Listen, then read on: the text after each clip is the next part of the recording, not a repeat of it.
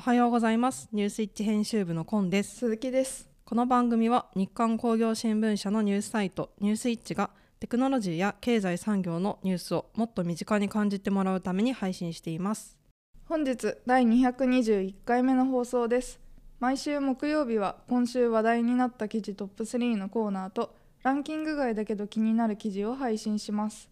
それでは本日もよろしくお願いします。ニュースイッチラジオはオレンジヒートで加熱工程の電化と脱炭素社会に貢献するメトロ電気工業の提供でお送りします。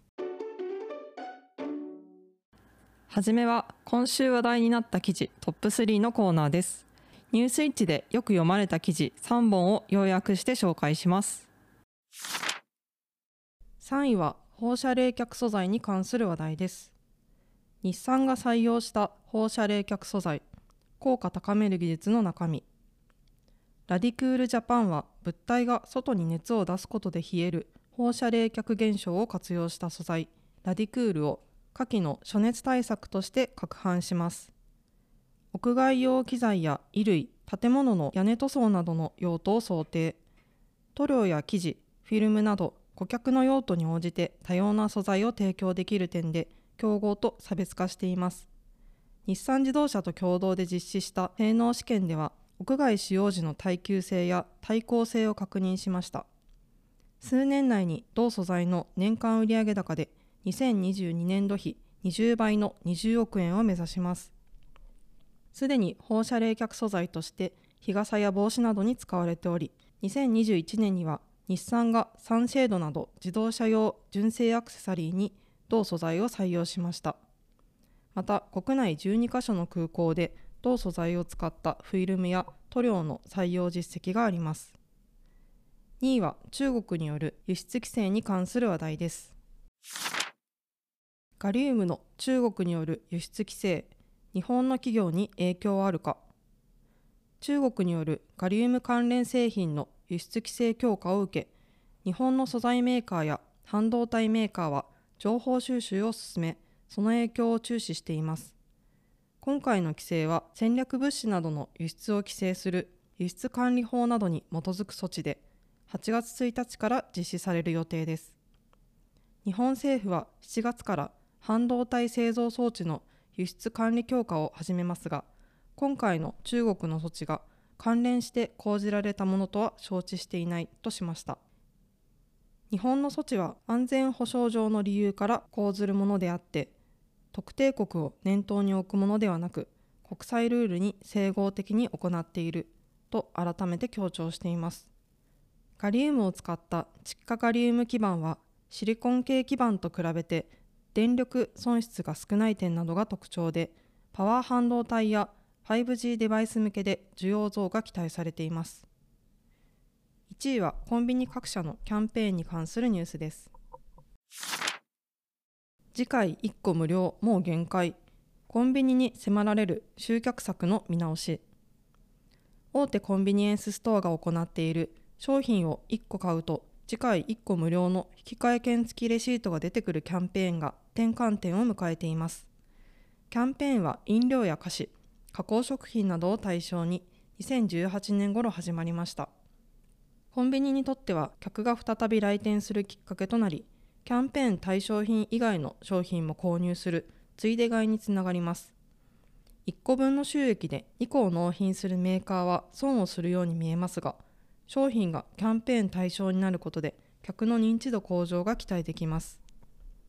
ですが現在あるコンビニでは無料でもらえないなら買わないといったお客様も出始めているといい結果として新商品の価値を下げていると指摘します。ある大手食品メーカーからは1個分の収益で2個目を無償提供する負担は大きくこうしたやり方が認知度向上やブランド育成に本当につながっているのかと疑問視する声が上がっています。別のコンビニ担当者からはメーカーの考えもわかる。メーカーとも協力して三方よしとなるような新たなキャンペーンを企画していきたいと話しました。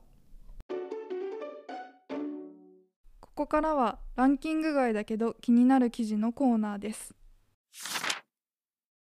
毎週の放送で3本配信している今週話題になった記事はニュースイッチの記事 PV ランキングをもとに作成しています。それ以外に惜しくもランク外となっているけれど編集部が気になった記事を選びご紹介します。鉄道の防犯カメラ設置拡大義務化視野にかさむコスト。近年電車内で起きた襲撃事件を受け都市部を走る電車への防犯カメラの設置が拡大している。西武鉄道は2025年度末までに南海電気鉄道は2028年度末までに全車両へ設置することを決めた。JR 東日本の首都圏や東急電鉄東京メトロなどは設置車両が大半となっている。国は三大都市圏で新車両への防犯カメラの設置を義務付ける方針で設置が一層加速しそうだ。西武鉄道は10月頃から指令所などで映像を確認できる通信式カメラの設置を開始する。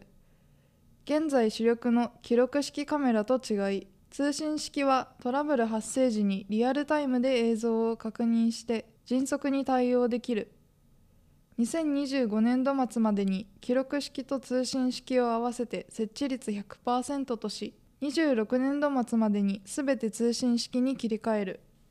先行する JR 東や東急などに続き2021年に車内で乗客への襲撃事件が起きた京王電鉄は2023年度中に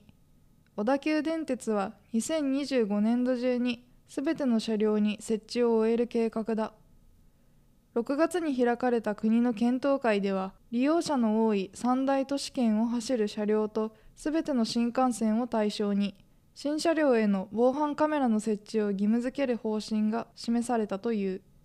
防犯カメラは事件発生後の調査だけではなく抑止としても役立つ。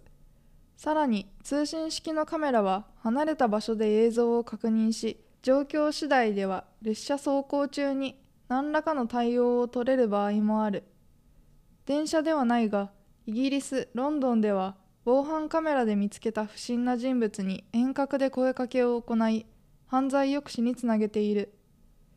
事件以外に体調不良となった乗客への対応にも利用できそうだ。一方コロナ禍で減少した鉄道利用者数は完全には戻らず鉄道各社の業績回復はまだら模様であり道半ばだ。災害対策を含め安全対策コストは増加傾向にあり持続的な対策を行うには収益強化策も求められる。どうしても閉鎖空間になってしまう車内ではいかに外部と連携するかが大切です。映像をリアルタイムに確認することで迅速な状況把握が犯罪抑止やトラブルのない運行につながると思います。記事中では東京だけではなく JR 西日本阪急電鉄 JR 東海など各社の取り組みも取り上げておりますのでぜひご覧ください。ニュースイチでは毎週100本近い記事を配信していますのでこんな記事もあるんだなと少しでも興味を持っていただけたら嬉しいです。エンディングです。本日は電車内の防犯カメラに関する話題を取り上げましたけれど、はい。えっとまあ、小田急線であった事件が、まあ、多分きっかけになっている部分もあるかなと思うんですけれど、うん。あの結構実家の近くの駅で、えっと、事件が発生したりまっていうのもあってこの事件に関して結構こうあの人事と思えないというか、あうん。ところがあったのでまあちょっとただ避けられないですよねっていう何かが起きてしまうと。そですよね。なんかカメラの設置で確かにその抑止になる部分とか、うん。その迅速な対応につながるっていうのあると思うんですけどその朝とか帰りの満員電車の時間帯とか映らないんじゃないかなっていうふうに思ったりして、ね、特に東東京だとうん。コロナ禍がからまあ日常に戻ってきて電車もかなりうん前に戻ったなっていう印象があるので、ちょっと今後どうなっていくのかなっていうのをうん、ちょっと不安ではありますね。本日もお聞きいただきありがとうございました。次回は7月18日火曜日の朝7時から30秒でわかる知っておきたいキーワード解説のコーナーと上半期の放送を振り返っていきたいと思いますニュースイッチラジオは、ボイシー、YouTube、Spotify 各種ポッドキャストにて配信しております。チャンネル登録やフォローをお待ちしております。また、ニュースイッチの Twitter もあるのでチェックしてみてください。感想や聞いてみたい内容があれば、ニュースイッチアットマーク日刊ドットテック宛て、懸命にニュースイッチラジオと記載の上お送りください。皆様からのお便りをお待ちしております。ニュースイッチラジオはオレンジヒートで加熱工程の電化と脱炭素社会に貢献するメトロ電気工業の提供でお送りしました。それでは次回もお楽しみに。